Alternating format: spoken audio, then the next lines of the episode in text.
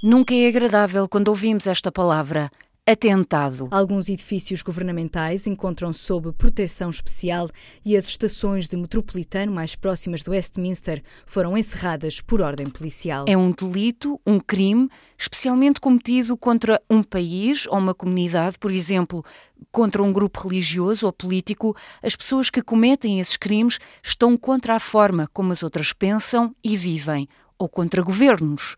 Infelizmente ouvimos esta palavra quase todos os dias.